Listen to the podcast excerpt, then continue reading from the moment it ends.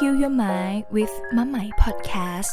เพราะทุกอารมณ์ทุกความรู้สึกต้องการพื้นที่การรับรู้ ให้มะไหมอยู่เป็นเพื่อนคุณ แล้วเราจะผ่านไปด้วยกันค่ะ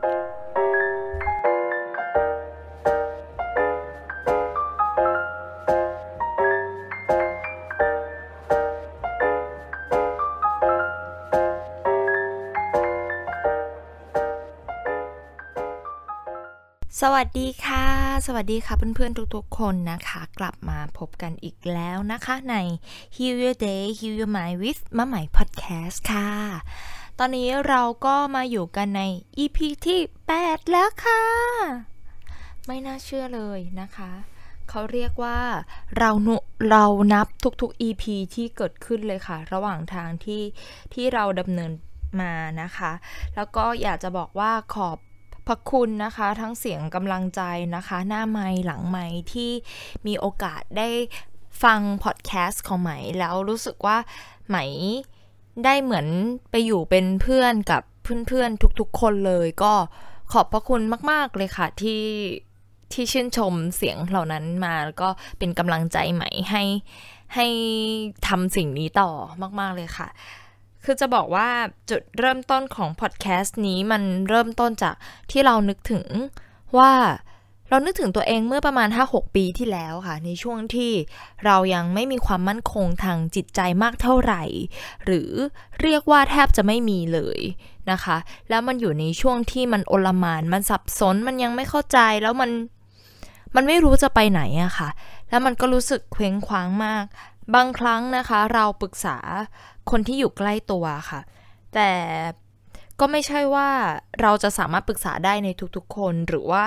ทุกคนรอบตัวจะสามารถพร้อมที่จะเหมือนมีมุมมองทัศนคติบางอย่างที่ทำให้เราแล้วก็ไปไปสเต็ปบางอย่างต่อได้มันก็เลยรู้สึกเป็นช่วงที่หมายลอสมากๆเหมือนกันนะคะ จนวันหนึ่งที่เรารู้สึกว่าเราเดินผ่านช่วงเวลาผ่าน การได้เห็นและสำรวจการเข้าใจตัวเองบ้าง มันเลยทำให้เราเห็นว่ามันมีหลายอย่างเลยนะที่ถ้าเพื่อนๆของใหม่ได้รู้นะคะ มันก็จะช่วยเขามากๆเลย แล้วมันก็เป็นสิ่งที่จริงๆแล้ว มันอยู่ในตัวของพวกเราทุกๆคนเลยค่ะ แต่ไม่ว่าจะเพราะอะไรก็ตามเนาะอาจจะเป็นเพราะว่า การศึกษาที่เป็นเมนสตรีมอาจจะไม่ได้ให้ความสำคัญกับเรื่องนี้ค่ะ แต่ว่าสิ่งเหล่านี้มันมันอยู่ในตัวมนุษย์ทุกคนมาก ๆ เลยค่ะ หมายพบว่าเวลาไหมเดินทางใกล้สิ่งที่เป็นสิ่งพวกนี้ค่ะ ในการกลับมาเข้าใจตัวเอง การกลับเข้ามาเข้าใจถึงความรู้สึกภายในตัวเอง ที่เกิดจาก direct experience ผ่านประสบการณ์ตรงอะค่ะ หมายก็พบว่า มันไม่ได้อยู่แค่ในตรงที่ไหมเรียนปริญญาโทเท่านั้นน่ะ สิ่งเหล่านี้มันอยู่ในธรรมชาติอยู่แล้วค่ะ มันอยู่ในการศึกษาแบบทางเลือกในแบบตะวันตก มันมันมีอยู่แล้วค่ะ แล้วการศึกษาทางเลือกที่ให้ความสำคัญ เน้นความสำคัญ และการเติบโตของการเป็นมนุษย์เนี่ย ส่วนใหญ่ให้ความสำคัญเหล่านี้หมดเลยค่ะ การเห็นถึงธรรมชาติ การเห็นถึงความเป็นองค์รวม การเข้าใจว่าชีวิตนั้นเป็นส่วนหนึ่งของธรรมชาติอะค่ะ มันจะทำให้เรามีสายตา ในการเห็นความเชื่อมโยง แล้วตัวตนที่เรียกว่าอีโก้มันก็จะน้อยลงตั้งแต่แรก มันจึงเป็นสิ่งที่ทำให้เราเข้าใจชีวิตตัวเองด้วยค่ะ แล้วมันก็ทำให้ปัญหาชีวิตเราน้อยลง ถ้าใครเลยได้ศึกษานะคะ คือจะบอกว่าหลาย ๆ ครั้งเนี่ยปัญหาที่มันเกิดขึ้นไม่ว่าจะเป็นแบบทางด้านเศรษฐกิจหรือว่า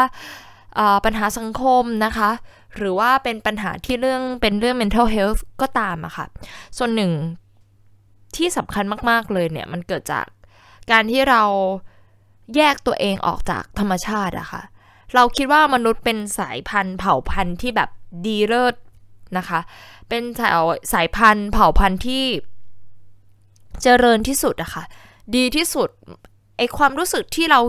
คิดว่าเราดีที่สุดนั่นแหละ เป็นจุดเริ่มต้นของปัญหาหลาย ๆ อย่างมาก ๆ เลยค่ะ มันเลยเป็นแบบที่มานะคะสำหรับ EP นี้ค่ะใหม่จะพูดถึงเรื่องเรื่องหนึ่งค่ะ ที่ใหม่อยากจะบอกว่า ไม่น่าเชื่อเลยว่ามันตรงกับเรื่องที่ใหม่เพิ่งไปจัดเวิร์กช็อปมา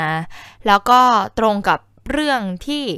ใหม่ตั้งใจอยู่แล้วค่ะ ใน list ว่าจะทำในลำดับถัดไปพอมานั่งไล่ๆดูหัวข้อก็มาเจอหัวข้อนี้แบบว้าวตรงกันสงสัยจะได้เป็นวาระที่จะได้เอามาแชร์ เอามาพูดเอามาบอกต่อนะคะ ก็คือว่า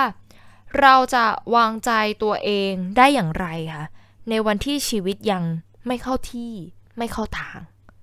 ใครเคยรู้สึกถึงสิ่งนี้ไหมคะ มีคำขยายเพิ่มเติมด้วยนะคะ อันนี้ที่เอามาจากในเวิร์กช็อปนะคะ เพื่อนบอกว่ามมันมีเรื่องหลาย ๆ อย่างที่มันยังไม่เข้าที่เข้าทางค่ะ แล้วชีวิตก็เรื่อย ๆ นะคะ บางครั้งมองมองว่าตัวเองด้อยกว่าคนอื่นค่ะ แต่ก็พยายามคิดว่าโอกาสและเวลาของแต่ละคนแตกต่างกัน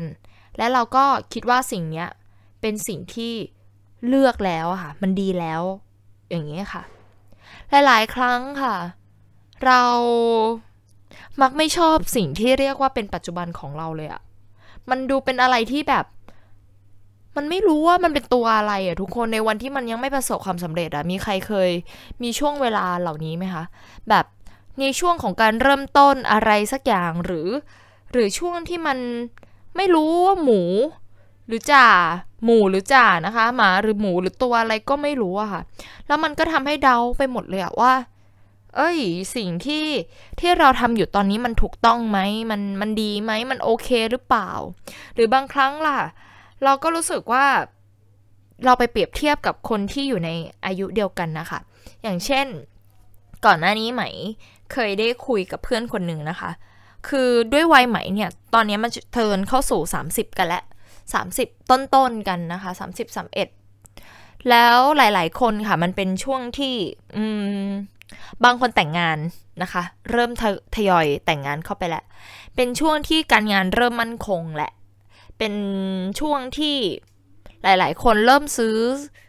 สะสมแอสเซททรัพย์สินเป็นของตัวเอง บางคนมีรถ บางคนซื้อบ้านนะคะ บางคนไปเรียนต่อต่างประเทศนะคะ บางคนทำงานที่ต่างประเทศค่ะ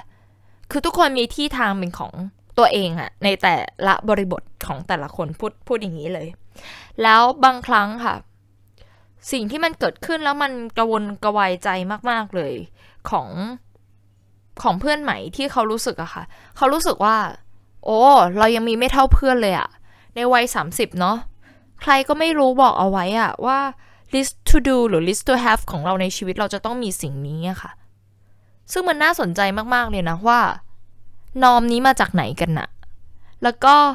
ทำไมเราถึงแบบอยากผลักดันชีวิตของเรา ให้เข้าแก็บนั้นมาก ๆเลยค่ะ อันนี้เป็นสิ่งที่ที่อาจจะต้องชวนกลับมาสังเกตอะค่ะ เพราะว่าในวันที่เราตั้งคำถามกับชีวิตตัวเองว่า ชีวิตของฉันมันยังไม่เข้าที่เข้าทาง ก่อนที่จะไปสิ่งอื่นเลยนะ ก่อนที่แบบจะไปเข้าใจถึงผลลัพธ์อะ ต้องเข้าใจก่อนว่าคำว่าเข้าที่เข้าทางของเราคืออะไรอะ่ะเพราะว่าแต่ละแต่ละคนนะคะคำว่าเข้าที่เข้าทางของแต่ละคนไม่เหมือนกันเลยอะเข้าที่เข้าทางของของตัวเราอาจจะหมายความว่าแบบ ตอนนี้มันไม่มีความสุขอะค่ะ เราอาจจะเซตว่าในวันหนึ่งที่ที่เรามีทุกอย่างครบเหมือนที่แบบเป้าในหัวเรามองเห็นว่าแบบเราจะ achieve goal 1 2 3 4 เราจะมีความสุขอะค่ะ ทุกอย่างมันจะราบรื่นกว่านี้ค่ะ ทุกอย่างมันจะง่ายขึ้นกว่านี้ หรือเปล่า ซึ่งแต่ละคนไม่เหมือนกันนะคะ ก็อาจจะต้องกลับมาดูว่าไอ้คำว่าเข้าที่เข้าทางของแต่ละคนคืออะไร เข้าที่เข้าทางของบางคนนะคะ อาจจะหมายความว่ามันเริ่มเห็นว่า ตัวฉันจะเติบโตในทิศทางไหนอะค่ะ มันเริ่มเห็นว่าเราเราอยู่ตรงนี้เรามีคอนเน็กชันมันมันเห็นการออกดอกออกผล ในที่ทางตรงนั้นนะคะทำไมหมายถึงให้กลับมาสังเกตของคำว่าเข้าที่เข้าทางรู้ไหม เพราะว่าสิ่งนี้ค่ะ มันจะทำให้เราเนี่ย เห็น mindset ของเราที่เราเซตโกเอาไว้ที่มันอยู่ในความฝันนะคะ ความฝันหรือความตั้งใจความคิดหรือว่าจินตนาการที่เรามีภาพในหัวเราอยู่ในตัวเราอะค่ะ มันจึงทำให้รู้สึกว่าชีวิต ที่อยู่ณวันนี้มันไม่เข้าที่เข้าทางเสียเหลือเกินนะคะ มันก็เลยต้องกลับมาดูว่าเข้าที่เข้าทางคืออะไรอะถ้าอย่างเป็นในกรณีแรกที่หมายบอกว่า เรารู้สึกว่าวันที่มันเข้าที่เข้าทางแล้ว เราจะมีความสุขอะค่ะ สิ่งที่อาจจะต้องถามต่อก็คือว่า เราการันตีได้ไงว่าในวันนั้นเราจะมีความสุขอะค่ะ เราชัวร์เรามั่นใจได้ยังไงว่าการมีหนึ่งสองสามสี่ถึงสิบเราจะมีความสุขจริงๆอะค่ะทำไมเราถึงมองว่ามันมีความสุขอย่างเงี้ยค่ะ มันจะทำให้เราอะกลับมาเข้าใจตัวเองแล้วมันก็จะบังอ้อกับตัวเองว่ามันเกิดอะไรขึ้นค่ะ มันจะไม่งงงกับชีวิต ในวันที่เรากลับมาสังเกตค่ะ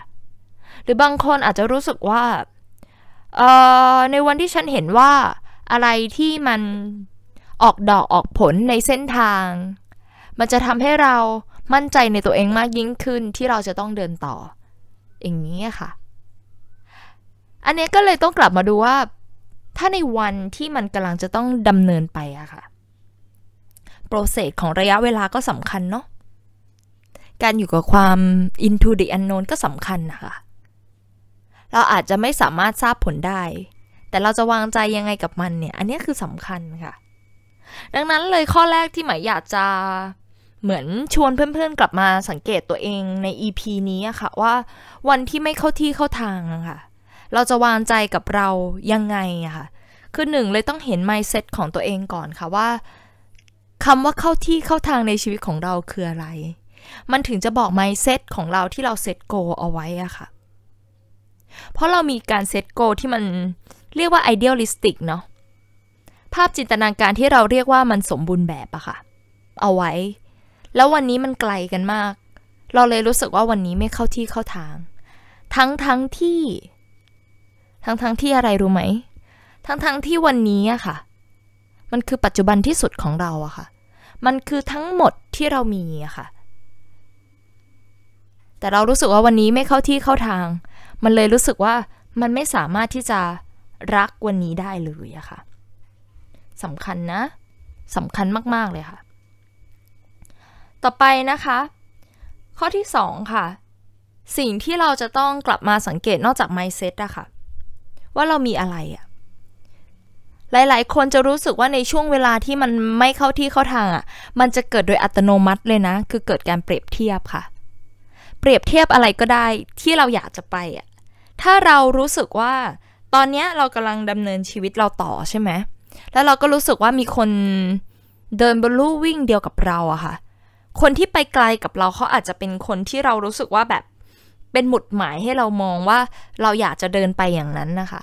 แต่ในขณะเดียวกันเราก็รู้สึกแบบว่า โอ้มันเหนื่อยจังเลยเนาะหรือเรารู้สึกไม่ดีกับตัวเองอะคะ่ะ เพราะว่าเรายังไม่ได้เข้าใกล้เป้าหมายนั้นนะคะ หรือบางครั้งเราอาจจะชื่นชมตัวเองก็ได้นะคะ ออเออ ได้แค่นี้ก็ดีเท่าไหร่แล้วอะ เพราะเรามองคนที่เขาไม่ได้เดินมาแบบเราอะค่ะ แต่มันน่าชวนคิดแล้วก็ชวนกลับมาสังเกตต่อจริง ๆนะคะว่า ชีวิตของเราอะค่ะ ของเราที่มันหมายถึงมันมีความอินดีพินเดนต์นะคะ มันมีความ unique อะค่ะทำไมมันถึงเกิดขึ้นและตั้งอยู่บนวัดมาตรฐานนะคะ ว่ามากกว่าถือว่าดี น้อยกว่าถือว่าไม่ดีทำไมเราเอาชีวิตของเราที่มีความ unique มาก ๆ เปรียบเทียบกับคนอื่นค่ะใหม่เพิ่งไปจัดเวิร์กช็อปมา เพื่อน ๆ ในเวิร์กช็อปบอกว่า จริง ๆ เรารู้นะคะ เหมือนเราเคยได้ยินมาว่า การเปรียบเทียบมันไม่ดีหรอกทุกอย่างมันมีฤดูกาลของมัน ทุกอย่างมีการเหมาะสม ความเหมาะสมที่ชีวิตสรรหาให้ในแต่ละคน มันรู้อยู่ลึกๆนะคะ แต่มันก็ไม่ได้สามารถที่จะทำให้ความรู้สึกที่เราเปรียบเทียบ หรือความรู้สึกไม่ดี ความรู้สึกเสียใจหรือความรู้สึกหม่นหมนที่มันอยู่ในใจได้อะค่ะ อันเนี้ยน่าสังเกตนะว่าเพราะอะไร ถ้าคิดไปต่อหรือว่ามองไปต่อเนี่ย หลาย ๆ ครั้งในชีวิตของเราอะค่ะ เรามี knowledge ที่ดีมาก ๆ เลยนะ knowledge ที่เราจะนำพาชีวิตหรือเป็นองค์ความรู้อะไรบางอย่างที่เรารู้สึกว่าชีวิตมันจะต้อง เติบโตในลู่ทางไหนอะค่ะ อาจจะเป็นปรัชญาดีๆ หรือว่าหนังสือดีๆ สักเล่มนะคะ อาจจะเป็นคำของคนรอบตัวที่บอกเราอะค่ะ เรารู้แล้วเราก็มีคลังคำพวกนี้อยู่ในหัวอยู่ตลอดเวลา มันก็ดีนะคะที่เรารู้ แต่สิ่งนี้ใหม่กำลังจะบอกเพื่อนๆว่า มันก็ยังไม่ใช่ความจริงอะค่ะ ความจริงในสิ่งที่เราเป็นกับความจริงในสิ่งที่เรารู้มันคนละเรื่องค่ะ เราจะไม่สามารถเป็นในสิ่งที่มันเนเชอรัลได้มาก ๆ หรือว่าเป็นจริง ๆ จนกว่าเราจะเป็นมันนะคะ การสะสมความรู้อาจจะไม่ได้ช่วยอะไรค่ะ เพราะว่ามันไม่ได้เป็นเนื้อเป็นตัวเราจนกว่า เราจะเข้าใจสิ่งนั้นแล้วให้สิ่งนั้น transform ตัวตัวตัวเราเองขึ้นมา มันเป็นอย่างนี้ค่ะว่า มันถูกต้องแล้วแหละ ที่เราจะเกิดการเปรียบเทียบจนกว่าเราจะเข้าใจตัวเองค่ะ จนกว่าเราจะเข้าใจว่าไอ้ความคิดที่มันเกิดการเปรียบเทียบขึ้นมา เขาต้องการที่จะสื่อสารอะไรกับเรา เขาต้องการที่จะบอกอะไรกับเราหรือว่า เรียกร้องอะไรบางอย่างให้เรากลับไปมอง บางครั้งเวลามันมีเสียงการเปรียบเทียบ เราอาจจะรู้สึกบอกตัวเองทันทีว่า เอออย่าเปรียบเทียบสิ เราชีวิตเราก็ดีกว่าคนอื่นอยู่ตลอดเวลาค่ะ ถ้าเราจับนะ และเน้นความละเอียด มากับประโยคเมื่อกี้อะค่ะ มันจะรู้สึกว่ามันมีสภาพความจำยอมอยู่เนาะจำยอมว่าจะต้องทำอะค่ะ แต่จริง ๆ ไม่ได้อยากหรอก จริง ๆ ก็รู้สึกตัวเองด้อยแหละ เพราะว่าจริง ๆ เราก็อยากได้อีตรงเป้าที่เราเป็นที่หนึ่งที่เราเปรียบเทียบใครสักคนเอาไว้แล้วเราก็อยากไปอะค่ะ แต่มันไม่ได้ไง มันเลยต้องปลอบใจตัวเองอะค่ะ ชีวิตที่คอยปลอบใจตัวเองอยู่ ทุก ๆ ครั้งมันก็ดูเป็นชีวิตที่แบบ เหมือน มันก็เหนื่อยเนาะ มันก็เหนื่อยอะเอาจริง ๆ มันเหนื่อยค่ะมันเหนื่อย แต่มันเป็นไปได้ไหมเราจะเปิดโอกาสใหม่ ๆ ในชีวิตที่เราจะเปิดโอกาสให้ตัวเองได้ได้เป็นในสิ่งที่เราเป็นจริง ๆ และเข้าใจมันอย่างที่เราเป็นจริงๆอะค่ะอันดับแรกเลยถ้ามันรู้สึกว่าวันนี้ไม่เข้าที่เข้าทางแล้วมันเกิดการเปรียบเทียบกับคนอื่นนะคะ คือเปรียบเทียบก็เปรียบเทียบค่ะ อนุญาต แล้วก็รับรู้ค่ะว่า เออฉันเปรียบเทียบ แต่สิ่งที่มันจะทำให้ตัวเองไปต่อแล้วมันเกิดการ transformative หรือการเปลี่ยนแปลงที่เกิดขึ้นข้างในตัวเราอะค่ะ จริงๆอะ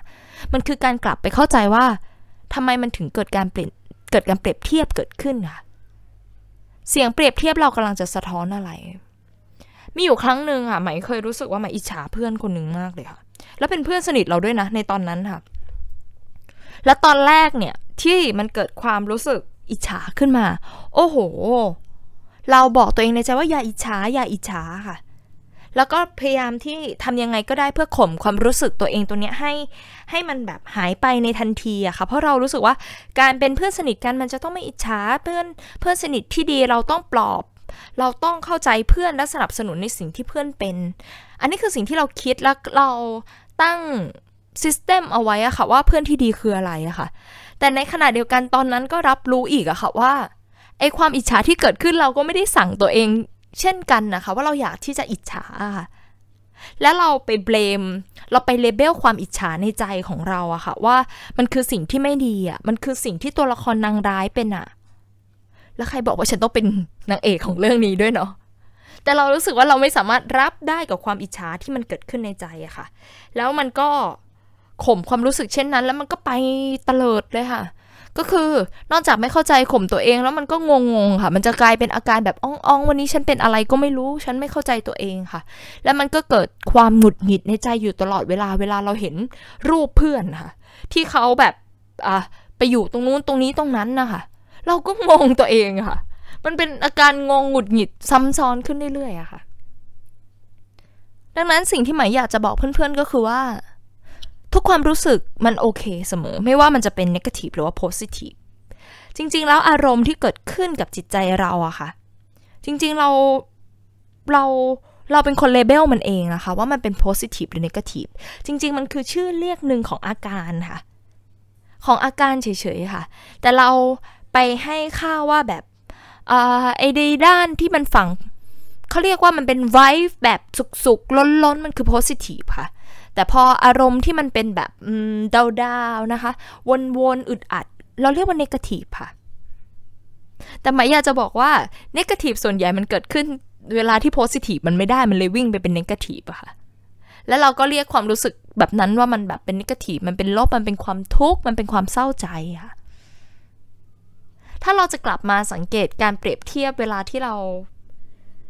เปรียบเทียบตัวเองกับคนอื่นนะคะ เราเปรียบเทียบกับคนอื่นเนาะเวลาเรามากกว่าคนอื่น หรือว่าเรารู้สึกว่าเราอาจจะวิ่งนำใครใครมาในรุ่นเดียวกันมากกว่าหลายคนแล้วเรารู้สึกดีอะแต่เราเห็นคนที่วิ่งไปนำมากกว่าเราแล้วเรารู้สึกไม่ดีอะค่ะ เพื่อนๆว่าจริง ๆ แล้วไมเซ็ตนี้ลากฐานมันคืออะไรอะลากฐานมันคือ จริง ๆ แล้วฉันก็อยากจะวิ่งไปข้างหน้าถูกไหม แล้วไม่แน่ใจด้วยซ้ำเนาะว่าวิ่งไปข้างหน้าเนี่ยจะเป็นคนที่เท่าไหร่อยากจะเป็นคนที่หนึ่งเหรอ เป็นหัวแถวเหรอ มันเลยทำให้ปัจจุบันวันนี้ที่เราไม่รู้หรอกว่า เราวิ่งอยู่ในเลนจ์เท่าไหร่ เราเป็นคนที่เท่าไหร่แต่วันนี้เราไม่มีความสุขอะค่ะ เมื่อเราเห็นว่าข้างหน้าเรายังไม่ถึงอะมันเป็นเซตที่เราตั้งเอาไว้อะค่ะ ว่าเราจะไปอะแล้วความอิจฉานะ ถ้าเรามาสังเกตดีๆอะค่ะ มันกำลัง อยากจะสื่อสารกับเรามากๆอะค่ะ ด้วยความรู้สึกเหมือนเด็กน้อยคนหนึ่งที่ต้องการให้เราไปมองเห็นนะคะว่า จริงๆ แล้วเขาก็อยากได้สิ่งนั้นนะคะ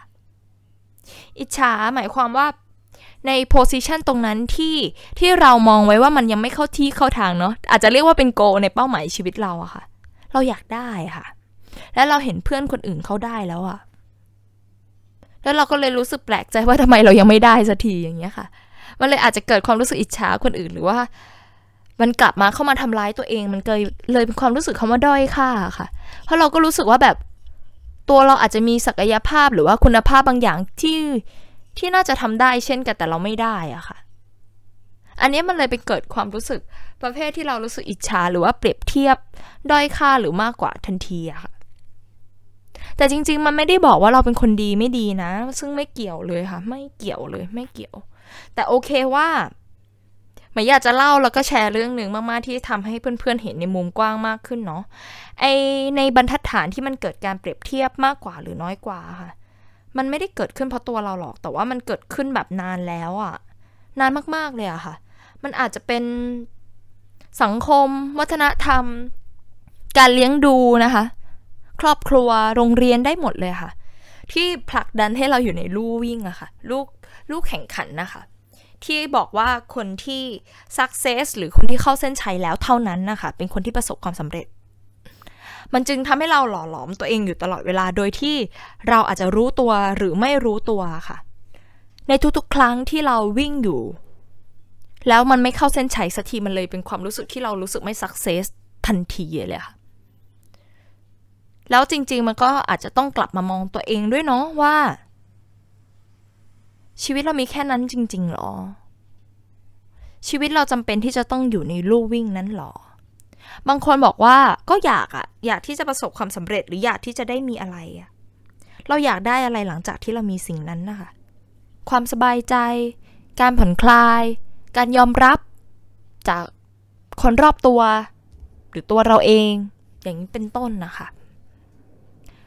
เรากลับมาให้ได้ก่อนเนาะกลับมาสังเกตก่อนว่า ไอเสียงที่เกิดการเปรียบเทียบขึ้นน่ะเขาอยากสื่อสารอะไรกับเรา เขาต้องการที่จะบอกอะไรกับเรา และเราได้ยินเสียงนั้นไหม กลับไปฟังก่อนค่ะ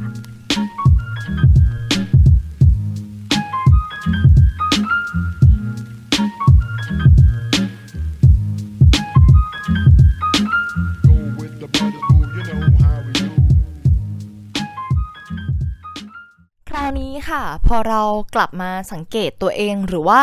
กลับมาสังเกตเสียงที่อยู่ในหัวของเราค่ะ ว่าการเปรียบเทียบมันมาจากไหน แล้วเราต้องการอะไรมันจะทำให้เราเข้าใจตัวเองมากยิ่งขึ้นนะ แล้วมันก็น่าแปลกนะ ถ้าเราสังเกตแล้วก็ยอมรับตัวเองจริง ๆ ว่า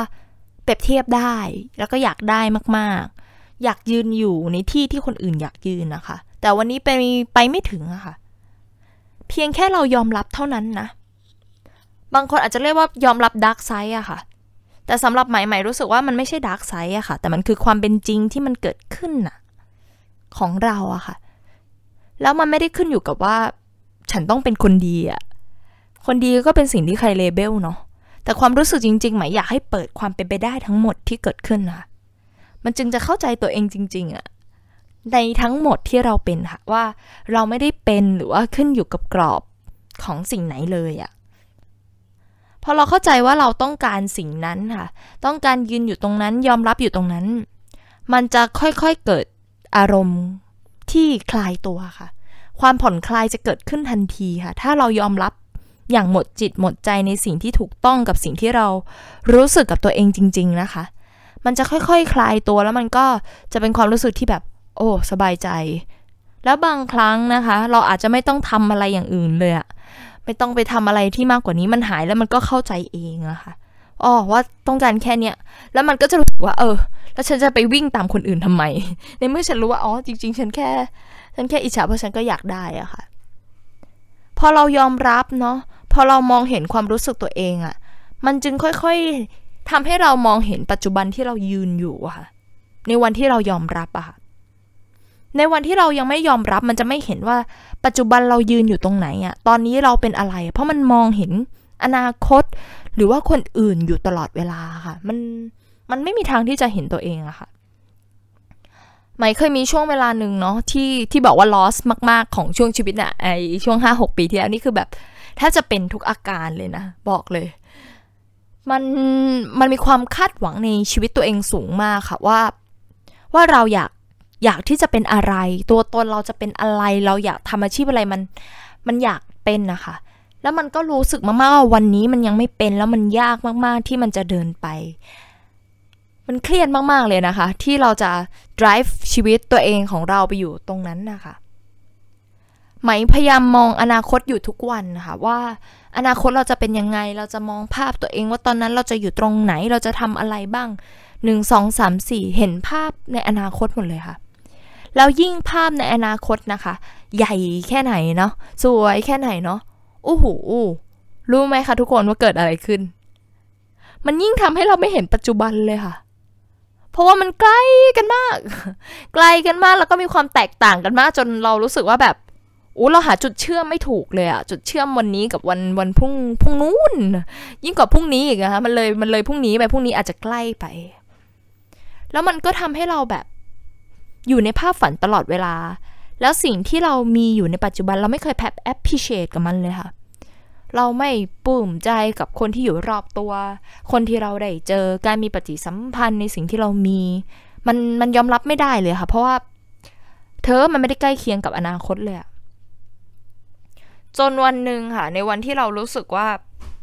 เหมือนเป็นวันที่เราแคนเซิลหรอแคนเซิลหรือยกเลิกอะค่ะว่า เราจะ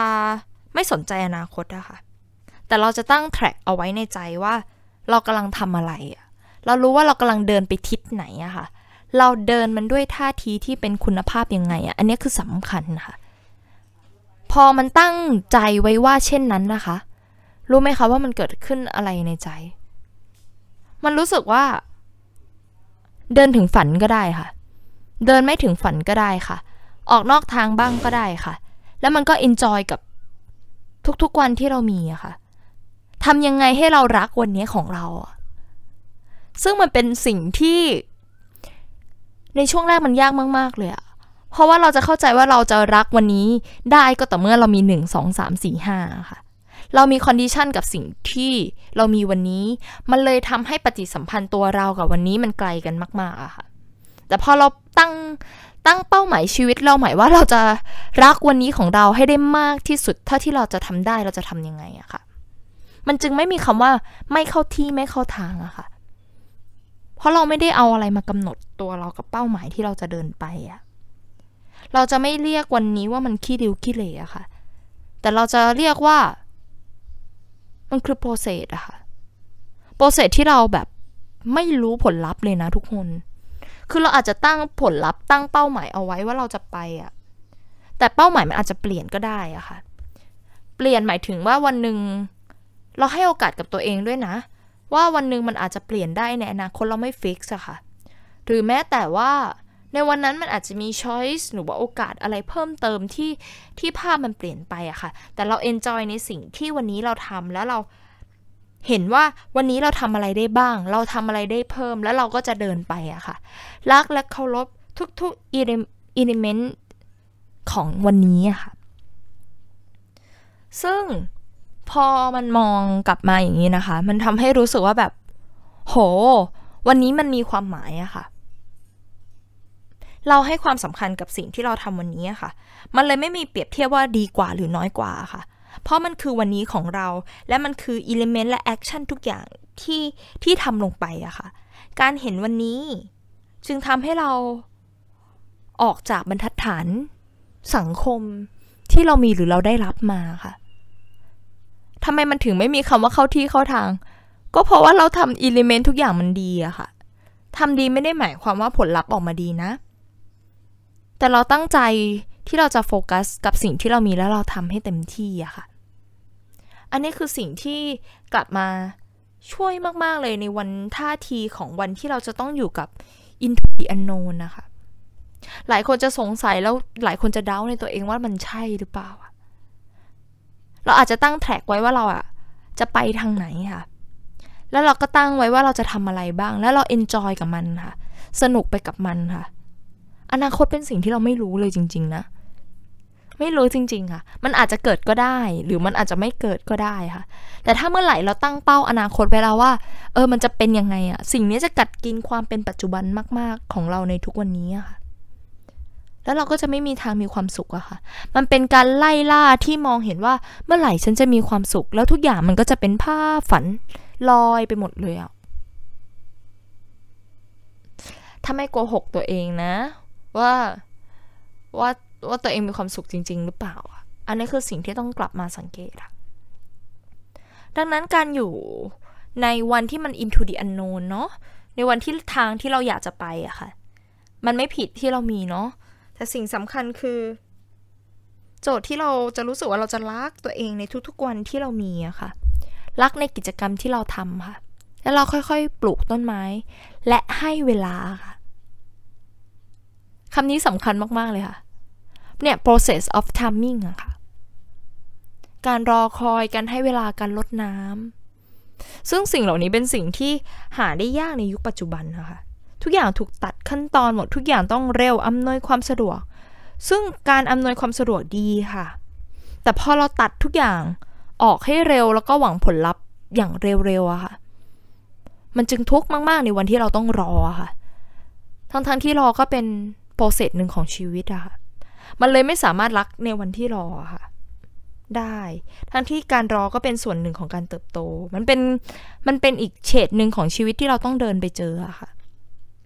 แล้ววันนี้เรากำลังกลับมาที่จะเรียนรู้ timing ของ process ของการรอหรือว่าการการที่จะเข้าใจสิ่งเหล่านี้ค่ะสิ่งนี้มันน่าจะเอามาช่วยเราได้มาก ๆ เลยค่ะว่า เมื่อไหร่ที่เรากลับมารักวันนี้ของตัวเราอะค่ะ มันจะทำให้เรามีพลัง มันจะทำให้เราไม่ได้ไปสนใจอะค่ะว่า วันนี้ของเรามันจะเข้าที่เข้าทางไหมอะค่ะ เข้าที่เข้าทางเมื่อไหร่ก็ว่ามัน ว่าไป แต่วันนี้เรารักวันของเราได้อะค่ะ แล้วเราจะพบว่าแบบชีวิตมันมันต้องโอเคไหม ที่หมายความว่า เราอาจจะไม่ต้องไปฟิกซ์มันเลยค่ะ เรา appreciate แล้วเราก็มีความสุขในวันนี้แล้วค่ะ มันอาจจะเป็นอะไรที่ง่ายมากกว่านั้นเนาะที่เรากลับมามองว่า สิ่งที่ฉันทำได้จริง ๆ คือ แค่มันเข้าที่เข้าทางในวันนี้แล้วอะเข้าที่เข้าทางในวันนี้หมายความว่า ก็ฉันกลับมาดูในที่ทางที่วันนี้ที่ฉันจะพอทำได้อะค่ะ สิ่งที่เราทำได้ในวันนี้เราทำอย่างสุดความสามารถอย่างเข้าใจ และรู้ว่าเราต้องการอะไรค่ะต้องการอะไรในชีวิตแล้วเราก็ดังดำเนินไป ผ่อนคลายค่ะหย่อนหย่อนกับชีวิตค่ะ แล้วก็ไปกับมันค่ะ enjoy ทุกอิเลเมนต์ในชีวิตอะค่ะไม่ใช่เพื่อใครนะ ตัวเรานี่แหละ เพราะไอ้ที่เรากำหนดมาก่อนหน้านี้ทำให้เราทุกข์ไม่ใช่หรอ เนาะแล้วชีวิตเรา มันคุ้มไม่อ่านที่จะมีความทุกข์อย่างนั้นนะคะ ถ้าชีวิตของแต่ละคนตั้งเป้าว่าจะมีความสุขอะค่ะ เราลองทำอะไรที่ชีวิตมันง่ายขึ้นและมีความสุขได้เลยตั้งแต่วินาทีนี้ ไปพร้อมกันดีไหมคะ มาดูแลตัวเองไปด้วยกันค่ะ ส่งกำลังใจให้กับทุกๆคนเลย ในวันที่ชีวิตเรากำลังเดินทางสู่ into the unknown เนาะรอคอยค่ะ ค่อยๆปลูก แล้วต้นไม้นี้จะโตด้วยศรัทธาที่เรามีค่ะ ค่อยๆค่ะ ทันเท่าทันความคาดหวังในชีวิตที่เรามี และเราจะรักทุกสิ่งที่เรามีในวันนี้ได้ค่ะ และเรากลับมาพบเจอกันใหม่นะคะ ในพอดแคสต์ที่จะอยู่เป็นเพื่อนกับทุกๆคนนะคะเลยค่ะ ใน Heal Your Day Heal Your Mind with มาใหม่พอดแคสต์เพราะทุกอารมณ์ทุกความรู้สึกต้องการการรับรู้ ให้มาใหม่อยู่เป็นเพื่อนคุณ แล้วเราจะผ่านไปด้วยกันค่ะ